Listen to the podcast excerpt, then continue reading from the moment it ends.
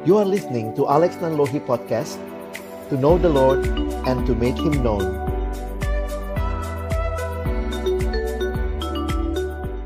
Saya bersyukur melihat bagaimana Tuhan memakai teman-teman yang ada di Beneran Indonesia Baik yang secara penuh waktu mengerjakan panggilan ini Maupun juga bagi kita semua tentunya yang mendukung di dalam doa, di dalam juga memberi diri bagi uh, gerakan ini ya. Dan saya bersyukur juga kesempatan ini jadi waktu yang indah untuk kita bukan hanya sama-sama kumpul tapi juga kita akan belajar firman Tuhan, kita akan berdoa bersama dan ini jadi satu bentuk penyerahan diri kita kepada Tuhan. Nah, uh, malam hari ini saya diberi tema yang menarik untuk kita pikirkan sama-sama. Dan saya coba nanti membagikannya dalam perspektif uh, secara alkitabiah. Dan juga nanti kita akan melihat secara khusus juga ada uh, materi yang pernah saya dapatkan dalam upgrading dalam pelayanan uh, kami dan ini menolong juga kita bisa melihat merefleksikan apa yang sedang jadi tema kita pada malam hari ini. Controlling emotions, how far is too far? Jadi ya saya waktu persiapan juga mikir gitu ya e, gimana menjawab pertanyaan ini dan ya saya harus kembalikan kepada teman-teman yang nanti kita sama-sama bisa melihat apa yang firman Tuhan sampaikan dan juga belajar uh, mengaplikasikannya karena saya pikir ini jadi satu perjuangan seumur hidup ketika kita mengalami pertumbuhan di dalam Tuhan. Saya mulai dengan uh, realita memang corona ini sudah jadi bagian yang sama-sama melanda seluruh dunia dan banyak dari kita yang juga secara langsung atau tidak pasti kena dampaknya ya. Termasuk juga di mana-mana uh, kita lihat sekarang ini orang berbicara tentang corona bukan hanya jadi masalah kesehatan, tapi sudah menjadi masalah ekonomi, masalah pendidikan, masalah politik, masalah spiritual gitu ya. Kita pun harus beribadah secara online dan seterusnya dan saya pikir juga dalam waktu ke depan kita masih harus uh, bergumul ya karena situasi juga belum pulih seperti sedia kala sehingga bicara tentang emosi ini satu realita yang juga mungkin kita mengalaminya secara lebih real. Bukan berarti sebelumnya tidak ada emosi ya. Waktu bicara what is emotion, saya pinjam ini dari slide dalam upgrading kami yang dibawakan oleh adik saya Esther Widi. Ketika berbicara tentang emosi ini adalah respon ya, response to the important stimulus atau the experience of feeling dan itu juga sadar atau tidak memberikan direction untuk kita melakukan sesuatu. Jadi, saya pikir sebagai manusia yang diciptakan Allah dengan unik, kita tidak hanya melihat manusia dalam satu aspeknya saja, kita bukan hanya makhluk yang secara fisik saja, kita adalah makhluk yang di dalamnya juga ada knowledge, ada pikiran, ada thinking, tapi juga kita ada emosi dan ini jadi penting untuk sama-sama kita secara balance bisa mengaturnya dengan baik termasuk juga mengalami pertumbuhan secara nyata di dalam aspek-aspek ini. Um, dulu orang biasanya hanya mengukur manusia secara psikologis misalnya dengan IQ begitu ya, intellectual quotation melihat hanya ya diukur dari uh, intelektualitasnya saja. Tapi kemudian sekarang juga mulai ada EQ ya uh, emotional bahkan ada SQ gitu ya uh, spiritual. Jadi memang melihat bahwa manusia adalah makhluk yang terdiri dari berbagai aspek yang tidak simple tapi di dalamnya juga ini bicara mengembangkan itu secara maksimal dengan baik seperti apa. Sehingga kalau kita bicara emosi malam hari ini, Um, why is it important? Ya, karena emosi juga mempengaruhi pemikiran kita, ya, sadar atau tidak. Dan itu akan mempengaruhi juga tingkah laku kita, bahkan juga mempengaruhi atau membentuk personality kita. Jadi, karena itu penting untuk kita sama-sama juga uh, peduli untuk hal ini, melihat sebagai bagian yang penting untuk mendapat perhatian. Dan uh, banyak orang yang sudah melaporkan ya situasi ada di rumah saja atau harus bekerja secara work from home untuk beberapa saudara yang harus melakukannya dari rumah atau mungkin juga mereka yang mahasiswa harus belajar jarak jauh dan seterusnya itu membuat banyak uh, emosi yang muncul begitu ya. Dan uh, penting buat kita di dalam kita memahami tentang emosi ini adalah uh, ada tiga hal sebenarnya. Yang pertama adalah kita mengidentifikasi emosi kita. Yang kedua, kita juga bicara bagaimana mengidentifikasi emosi orang lain, ya. Karena sadar atau tidak, kita dalam relasi dengan sesama. Dan yang ketiga nantinya tentunya secara baik kita bisa melakukan uh, apa ya kalau kita pakai istilah dengan tepat bisa mengatur emosi kita atau meregulasi emosi kita emotion regulation strategy dan dalam ilmu psikologi banyak juga menolong kita untuk melihat bagian ini. Jadi kalau kita lihat misalnya identify your emotion sebagai bagian awal dari uh, percakapan kita malam hari ini Uh, saya mau mengajak kita coba identifikasi emosi kita. Ya, uh, kenapa ini penting? Karena saudara kita perlu bisa memahami saya ini sedang mengapa atau kenapa secara emosi. Kita harus punya apa ya uh, satu kemampuan yang baik untuk mengidentifikasi emosi kita. Kita pilih saja malam hari ini misalnya tentang uh, apa yang kita sedang rasakan atau emosi apa yang muncul ketika saudara memikirkan bangsa kita. Nah, kita coba sama-sama untuk uh, berpikir sebentar malam hari ini.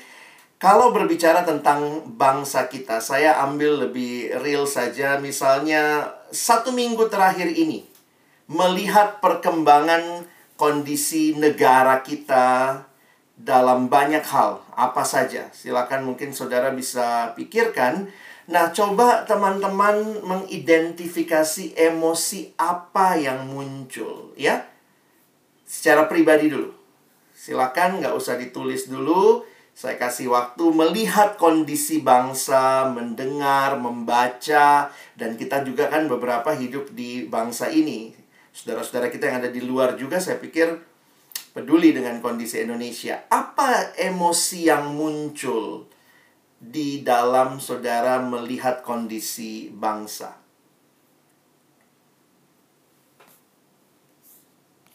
Secara psikologis ada enam emosi dasar.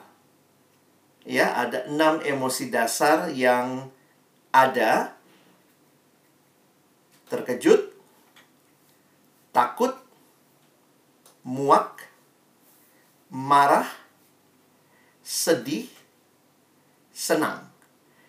Nah, saya mau ajak teman-teman untuk memilih. Ya, tentu ya kita nggak mungkin cuma punya satu emosi. Tapi apa yang dominan seminggu terakhir ini ketika saudara melihat atau mendengar atau membaca tentang kondisi bangsa. Oke? Nah, silahkan kalau sudah bisa diketik di kolom chat, ya kita saling sharing saja, ya. Thank you. Silakan teman-teman, apa yang dominan bagi kita? Terima kasih. Ya. Thank you buat yang share. Mm -hmm. Saya be- saya berasumsi yang tulis dua berarti yang pertama yang lebih dominan ya. Kira-kira seperti itu ya. Oke. Boleh kita dengar eh, beberapa teman buat share. Saya boleh minta kesediaan em, saudari Riris boleh share kenapa itu yang menjadi emosi yang muncul dan alasannya mungkin boleh share sedikit sama kita?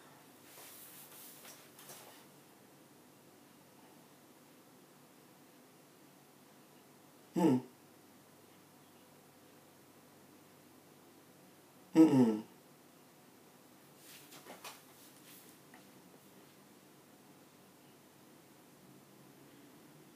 Hmm.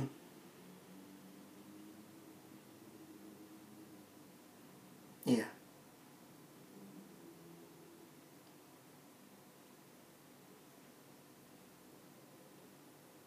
Baik, terima kasih eh, Riris untuk sharingnya. Kita boleh dengar dari, saya minta kesediaan Saudara Renaldo Wibowo. Boleh open mic-nya dan boleh share buat kita.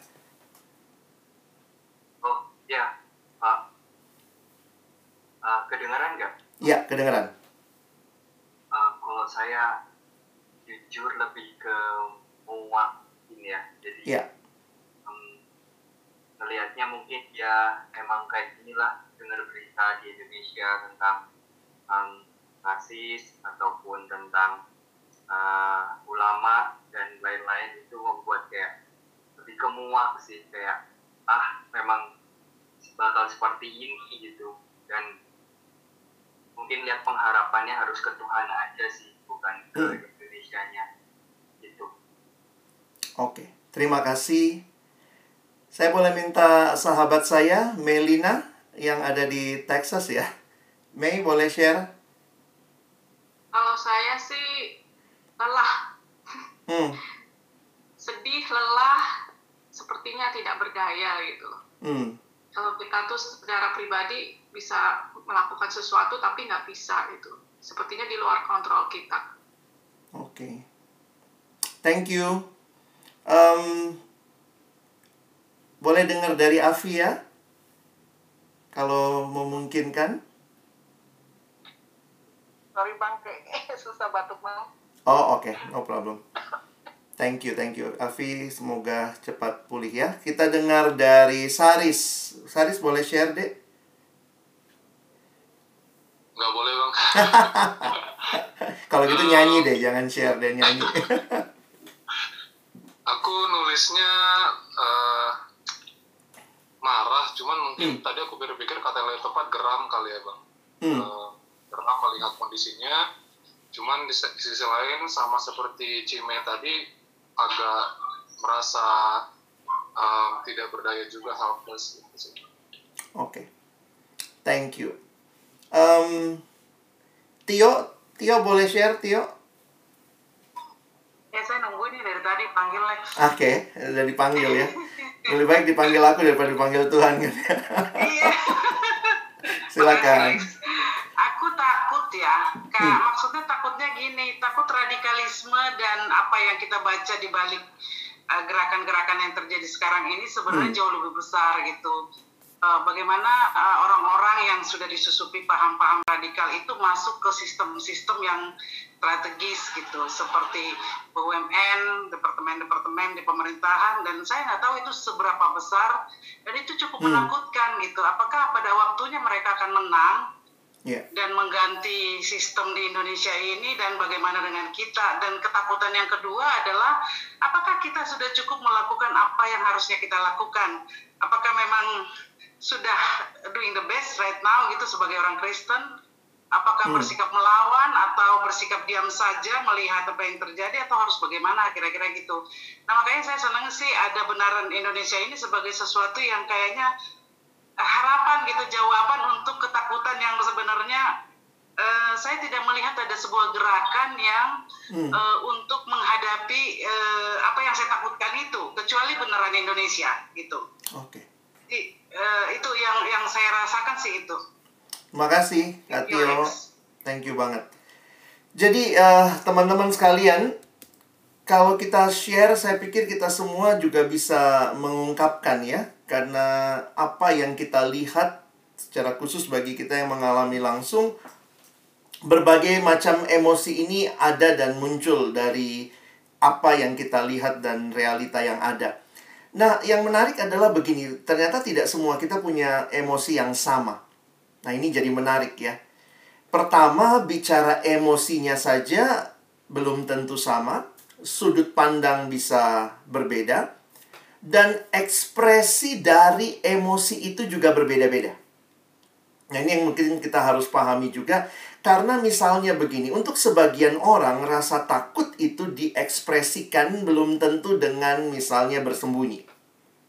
Tidak selamanya demikian.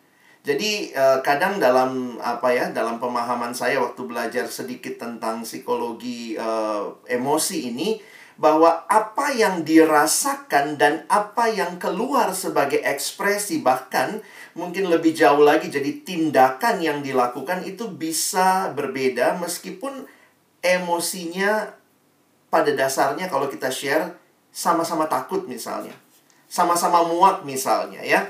Sehingga saya pikir ini jadi apa ya? Memang benar kita harus membangun skill, kecerdasan emosi yang tepat bukan hanya berkaitan dengan bisa mengidentifikasi emosi kita, tapi secara tepat untuk kita juga bisa mengekspresikannya dengan tepat dan ini ya sangat-sangat uh, terbuka lah untuk diskusi ya bahwa belum tentu semua orang pun akan mengatakan inilah satu-satunya ekspresi yang tepat. Ada orang takut nulisnya di FB, nulis status di uh, Insta Story gitu ya. Ada karena takut nggak ngapa-ngapain gitu ya. Nggak bahkan uninstall medsos gitu saking takutnya baca gitu ya. Jadi sama situasinya emosinya takut tapi ekspresinya bisa berbeda ada yang begitu gampang marah-marah tapi itulah caranya dia mengekspresikan marahnya misalnya atau mungkin dia dia rasa muak terus kalau dia udah marah-marah kayaknya udah seneng aja gitu rasanya nulis di FB wall pribadi rasanya dibaca presiden gitu ya. Kadang-kadang ada yang begitu kan.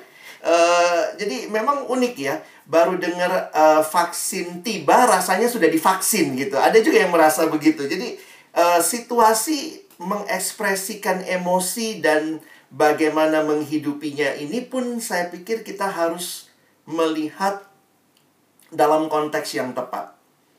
Karena itu kembali saya uh, waktu bergumul dengan pertanyaan how far is too far, ya kita harus benar-benar bisa melihatnya dulu. Ini mau bicara apanya nih? Hanya sekedar emosinya atau ekspresi emosinya yang jujur aja memang tidak bisa atau tidak mungkin semua orang punya hal yang sama.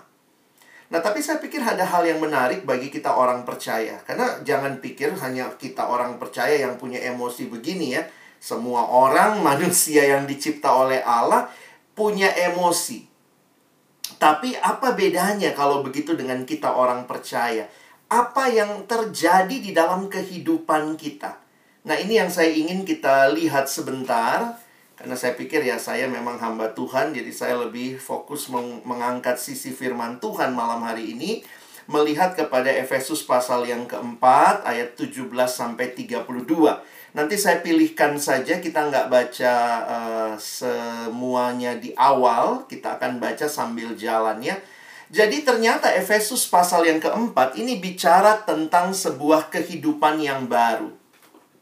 Menarik sekali bahwa di Alkitab kehadiran Kristus menjadi satu titik yang membelah dua sejarah dunia. Contohnya kita melihat dengan kehadiran Kristus dunia terbelah dua dalam horizon sejarah menjadi sebelum Masehi atau disebut before Christ BC sekarang banyak yang nggak suka dihubungkan sama Kristus diganti jadi before century.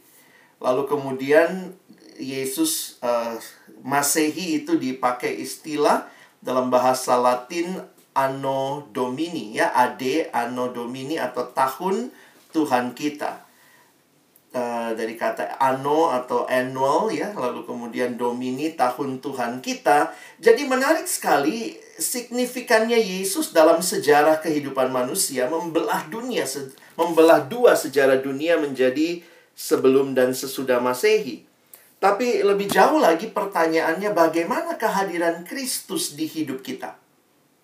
Di dalam uh, kitab Efesus secara khusus, Paulus menyatakan bahwa kehadiran Kristus ini yang membawa manusia diperdamaikan dengan Allah dan juga diperdamaikan dengan sesama, sehingga ada dua kehidupan yang dialami. Dulunya hidup yang lama, setelah Kristus hidup yang baru.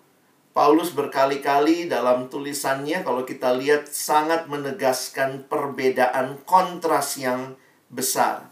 2 Korintus 5:17 mengatakan jadi siapa yang ada di dalam Kristus ia adalah ciptaan baru yang lama sudah berlalu sesungguhnya yang baru sudah datang. Nah, mari kita lihat ayat yang menjadi acuan kita di dalam Efesus pasal 4 di dalam ayat yang ke-17.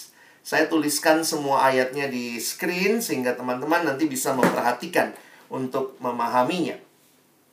Sebab itu kukatakan dan kutegaskan ini kepadamu di dalam Tuhan. Jadi jangan lupa Paulus tulis kepada jemaat Efesus yang sudah percaya. Jadi sebenarnya ini surat nostalgia ya. Ingat kamu dulu. Ingat dahulu kamu ya. Nah, ayat 17. Sebab itu kukatakan dan kutegaskan ini kepadamu di dalam Tuhan, Jangan hidup lagi seper, sama seperti orang-orang yang tidak mengenal Allah. Perhatikan uh, yang saya garis bawahi ini. Nah, perhatikan aspek-aspek apa di dalam hidup orang yang tidak mengenal Allah. Nah, di sini saya melihat seluruh aspek manusia yang utuh ya.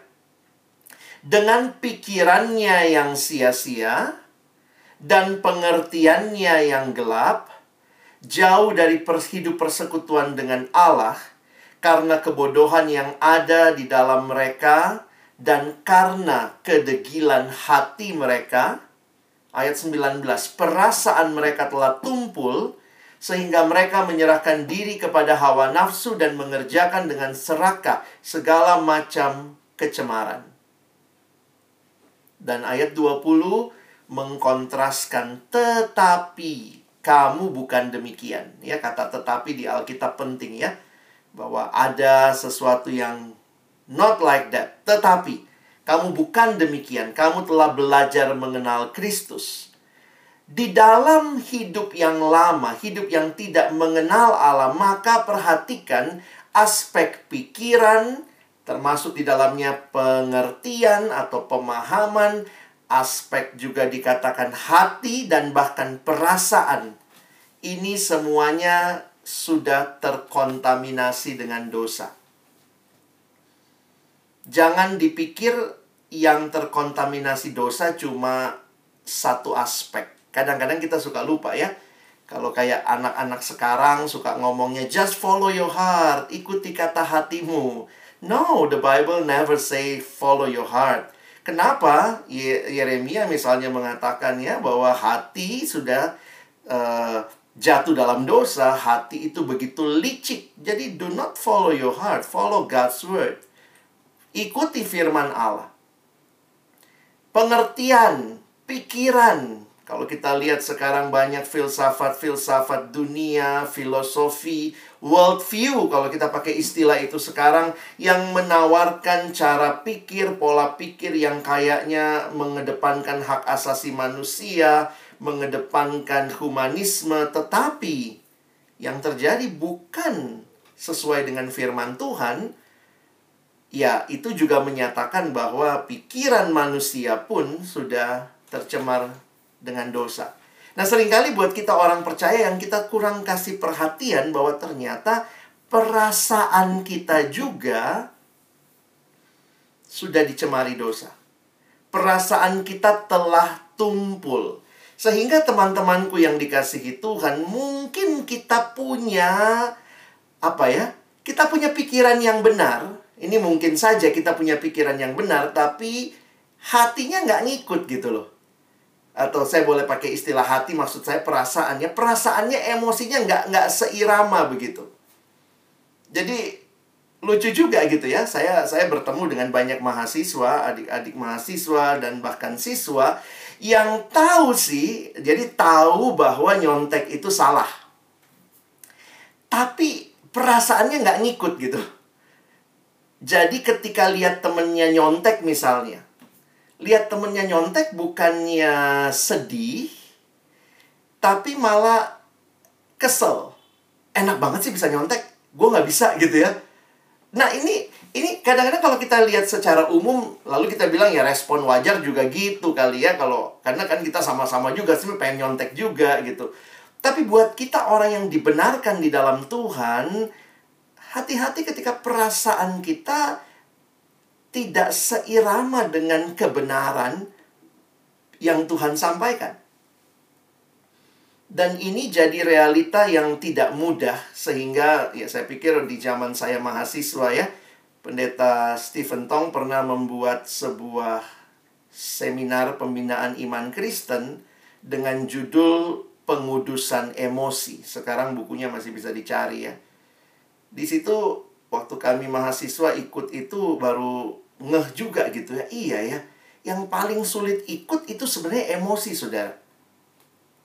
Maksudnya gini ya, pagi-pagi kita saat teduh, baca, harus berbuat baik, harus apa ya uh, mencintai bangsa ini tapi jujur aja emosinya itu kadang nggak ngikut gitu ya Apalagi kalau mungkin ya, kita sudah mulai apatis dengan kondisi, kita sudah mulai uh, merasa give up dengan situasi yang memang ya kita nggak lihat juga jalan keluar di, di yang kita harapkan. Tapi yang jadi pertanyaan saya dalam persiapan ini, Tuhan engkau mau sebenarnya perasaan saya seperti apa? Atau kalau kita sebagai orang percaya di mana hidup kita ini adalah sebenarnya hidup Yesus yang diberikan untuk kita hidupi, maka pertanyaan yang lebih tepat adalah kalau Yesus melihat kondisi ini,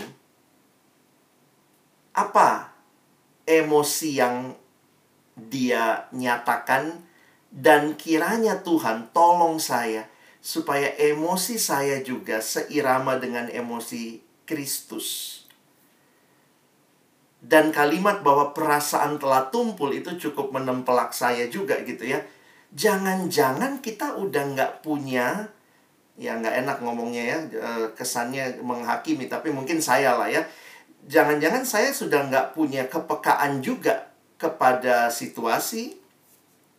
Manusia ini kan katanya makhluk yang cepat banget adaptasinya gitu. Ya lama-lama, lama-lama bener ya bisa tumpul gitu ngelihat sekali kesulitan dua kali kesulitan lama-lama kita ngerasa ya udahlah emang memang sulit gitu sehingga ketika ada yang kesulitan ya sudahlah gue juga kesulitan kok ya. Emosinya nggak ngikut. Dan ternyata aspek dari pertobatan bagi saya bukan hanya aspek saudara dan saya makin banyak hafal ayat. Bahkan mungkin kalau saya pakai istilah uh, pertumbuhan rohani tidak hanya tidak melulu diukur dengan pemahaman. Kita kan terbiasa mengukur pertumbuhan rohani itu dengan pemahaman ya. Kalau di sekolah minggu malah pakai cerdas cermat Alkitab lagi ya. Kalau di sekolahan gitu ya, pakai ujian agama. Wah, kalau dia agamanya sembilan, wih, ini anak nih kenal Tuhan deket banget gitu. Tapi kita sekarang bicara bagaimana perasaan kita dan saya pikir juga apa yang diperjuangkan oleh uh, ya saya berharap ya yang diperjuangkan oleh bangsa kita juga dengan ada namanya reformasi moral gitu ya. Revolusi mental dan segala macam lah istilah yang dipakai. Termasuk yang teman-teman di beneran Indonesia perjuangkan dengan membangun karakter-karakter yang tepat. Saya pikir itu juga mengekspresikan perasaan apa yang seharusnya dimiliki. Eh, teman-teman uh, saya nggak bisa menjawab lalu harus bagaimana perasaannya. Saya pikir dalam pergumulan pribadi dengan Tuhan, marilah kita masing-masing masuk melihat, bertekuk lutut di hadapan Tuhan, mintalah perasaan yang diasah semakin serupa dengan Kristus. Di dalam Alkitab ada banyak contoh. Contoh dari para nabi, di mana mereka masuk dalam pergumulan bangsanya, beberapa nabi marah. Kenapa? Karena pemimpin yang yang harusnya memimpin dengan jujur dan adil tidak melakukan bagiannya. Beberapa nabi merasa tertekan karena ditekan juga oleh penguasa. Orang seperti Yeremia sampai dikatakan dia nabi yang meratap. Ada nabi pemarah model Habakuk begitu ya. Uh, tidak ada satu perasaan yang dikatakan itu yang tepat karena semuanya sedang berbicara dalam pergumulan pribadi dengan Tuhan di dalam sebuah konteks. Sehingga sekali lagi waktu tadi saya tanya kepada saudara sekalian, saya juga ya seperti menegaskan bahwa iya ya, mungkin ada yang mau jawab senang juga, tapi nggak berani jawab juga kali ya. Karena kayaknya e, secara umum kita pun melihatnya kalau senang kayaknya cukup egois kalau kita bicara senang. Tapi mungkin saja, mungkin saja ada yang sedang bicara senang. Karena melihat dari aspek yang lain. Yang mungkin yang lain tidak melihat. Sehingga untuk bicara perasaan yang utuh, saya pikir mari kita belajar sharing. Sehingga saya bisa tahu, tadi saya minta beberapa teman sharing, dan itu sangat kontekstual ya berkaitan dengan apa yang dialami ada yang lagi studi ada yang nggak tahu mungkin ke depan seperti apa ada yang mungkin ngikutin berita nggak lihat jalan keluar. Tapi mungkin ada yang senang ketika oh vaksin gratis misalnya. Nah ini semua jadi realita kehidupan kita. Nah sehingga kalau teman-teman perhatikan di dalam Efesus 4 lanjutannya nanti kita perhatikan Paulus menggunakan dua istilah ya seperti istilah ganti baju. Ada yang ditanggalkan dan ada yang dikenakan. Nah, nanti kalau saya perhatikan secara khusus bagian ini, ini terkait dengan banyak hal ya. Karena kamu telah mendengar tentang dia dan menerima pengajaran di dalam dia menurut kebenaran yang nyata dalam Yesus yaitu bahwa kamu berhubung dengan kehidupan kamu yang dahulu harus menanggalkan manusia lama, bukan meninggalkan, dia pakai istilah menanggalkan yang menemui kebinasaannya oleh nafsunya yang menyesatkan supaya kamu dibaharui dalam roh dan pikiranmu. Menarik ya, pembaharuan roh, pikiran dan mengenakan manusia baru yang telah diciptakan menurut kehendak Allah di dalam kebenaran dan kekudusan yang sesungguhnya. Sampai di ayat 24 ini semua konsep yang diberikan tetapi kemudian di bawahnya mulai ayat 25 Paulus masuk kepada practical things. Maka saya memberi dua warna di situ, satu yang ditanggalkan, kira-kira kalau kita mau bagi seperti itu ya. Lalu satu yang dikenakan. Ini cara Paulus menulis yang bagi saya cukup menarik ya untuk ayat-ayat ini. Misalnya Paulus berkata, karena itu buanglah dusta. Tapi Paulus tidak hanya bilang buanglah dusta. Tapi berkatalah benar seorang kepada yang lain karena kita adalah sesama anggota. Jadi ada yang dibuang tapi ada yang ditambahkan. Nah berkaitan dengan emosi salah satunya marah.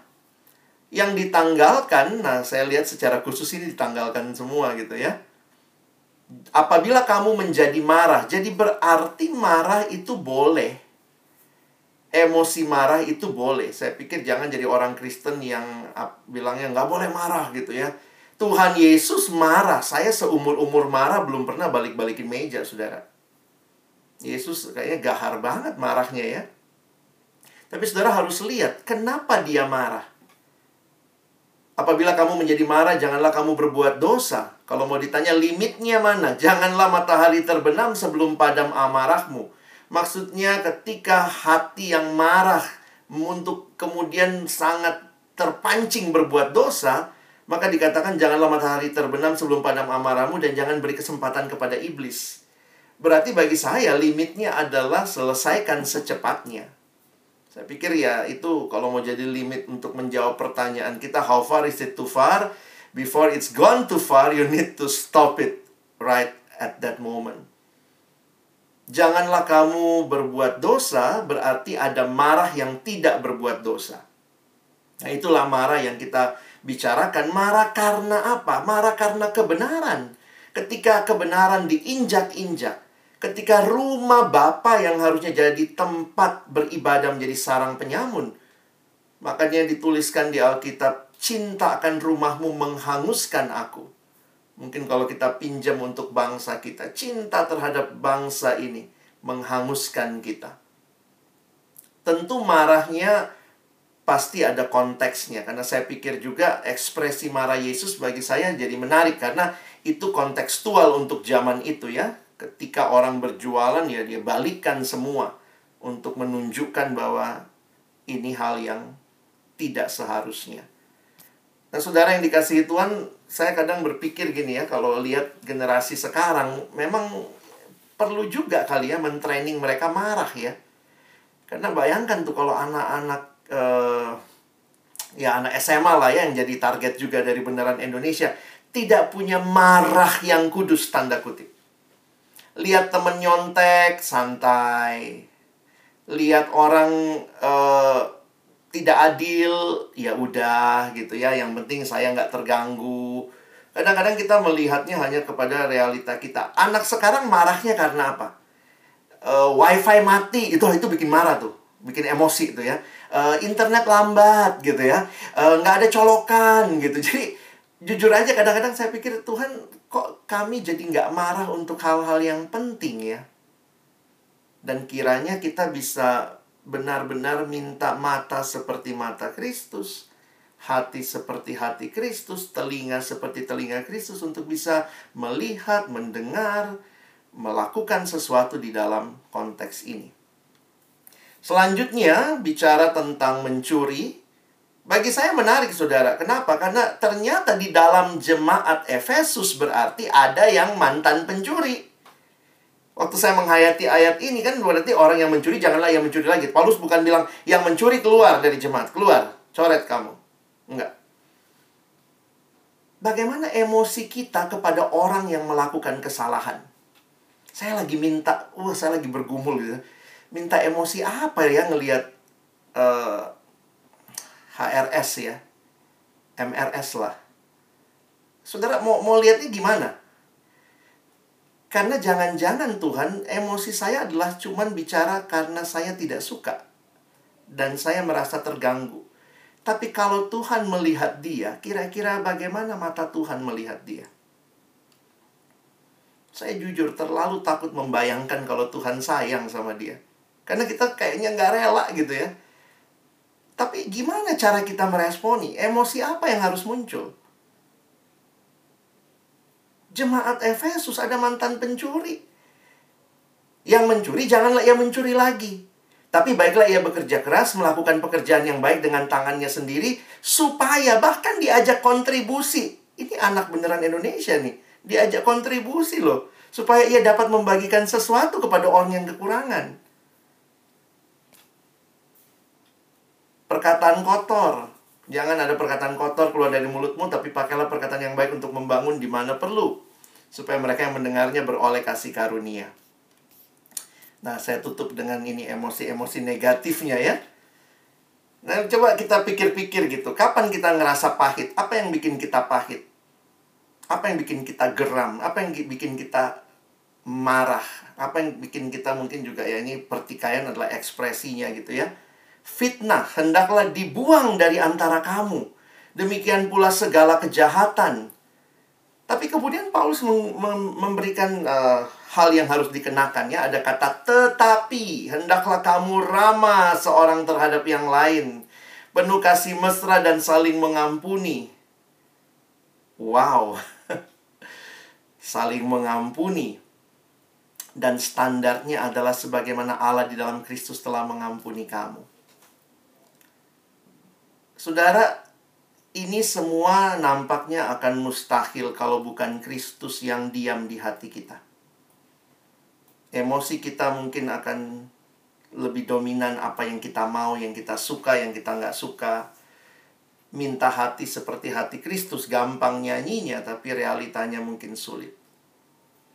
Saya bertemu dengan beberapa saudara dalam pergumulan pernikahan ketika berkata bagaimana mengampuni suami yang pernah selingkuh. Kadang-kadang lupa kak, kata istrinya. Tapi kalau lihat lagi, terus ngebayangin dia tidak setia sama saya, gimana gitu. Sulit kak, sulit. Bukan cuma sulit katanya bahasa Inggris, sulit.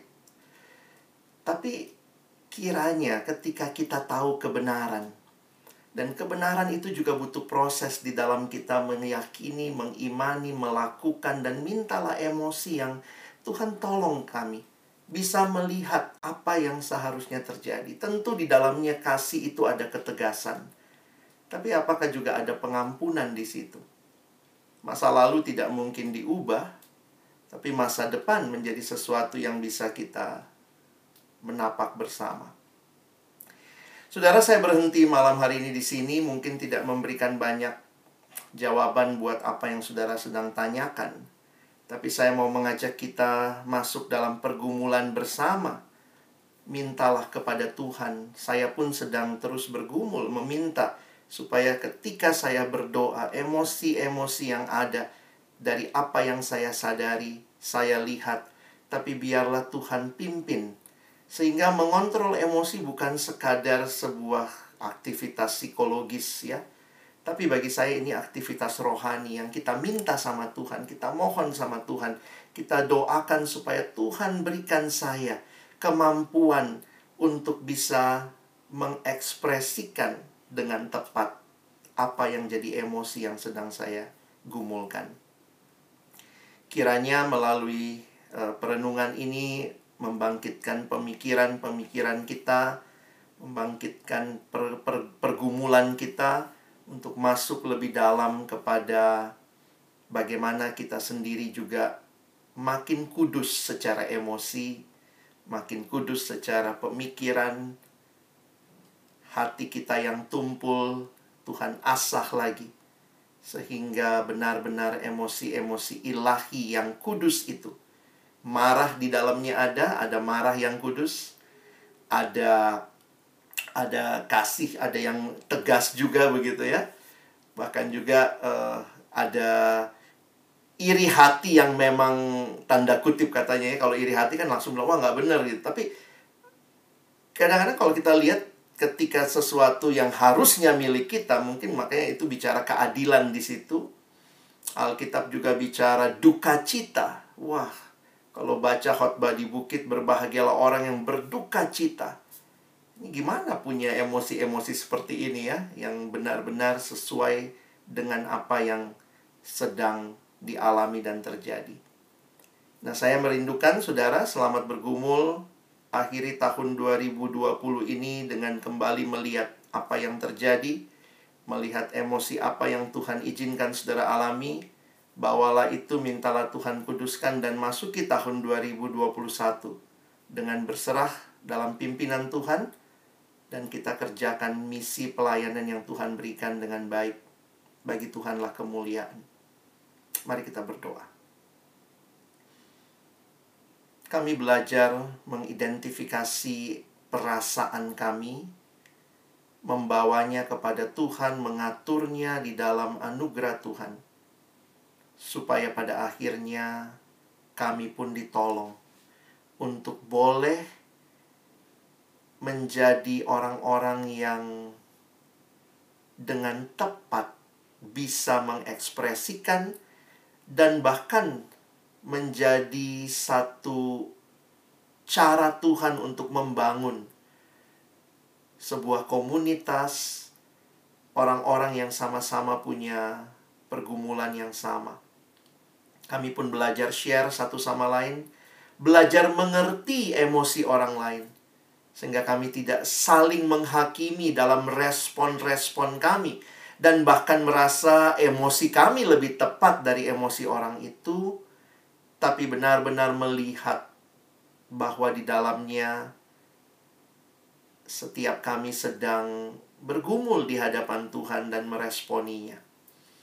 Hamba bersyukur buat kesempatan boleh share dan Tuhan tolong agar kami bukan cuma jadi pendengar tapi jadi pelaku-pelaku firman-Mu dan kami percaya sebagai orang-orang yang hidup di dalam Tuhan ada Roh Kudus diam di hati kami maka kami bisa merespon dengan benar situasi yang ada, bahkan di tengah-tengah situasi yang paling sulit sekalipun. Tolong kami berharap dan memandang kepada Tuhan. Dalam nama Tuhan Yesus kami berdoa, kami bersyukur. Amin.